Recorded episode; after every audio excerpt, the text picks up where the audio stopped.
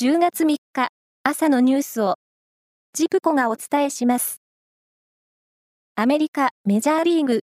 エンゼルスの大谷翔平選手がホームラン44本でアメリカンリーグのホームラン王のタイトルを獲得しました。日本選手がメジャーリーグでホームラン王を獲得するのは初めてで、アジア出身の選手としてもメジャーリーグ史上初の快挙です。ラグビーの国際統括団体ワールドラグビーは、10月2日付の世界ランキングを発表し、日本は順位を1つ上げ、12位となりました。日本は前の週も順位を1つ上げていて、ワールドカップの期間に2つ順位を上げたことになります。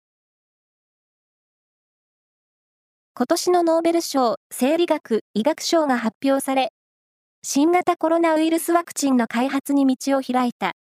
アメリカ・ペンシルベニア大学のカタリン・カリコ特任教授とドルー・ワイスマン教授の2人に授与されることになりました。彼らは、メッセンジャー RNA と呼ばれる遺伝物質を、炎症反応を起こさずに体内に入れる技術を考案し、これをもとにワクチンが開発されました。ジャニーズ事務所は昨日、創業者のジャニー北川元社長の性加害問題をめぐり、都内で記者会見し、社名からジャニーズを消して、スマイルアップに変更し、この会社で被害者への補償を行った後、廃業すると発表しました。なお、これまでに被害を受けた325人が救済委員会に補償を求めていることも明らかにされました。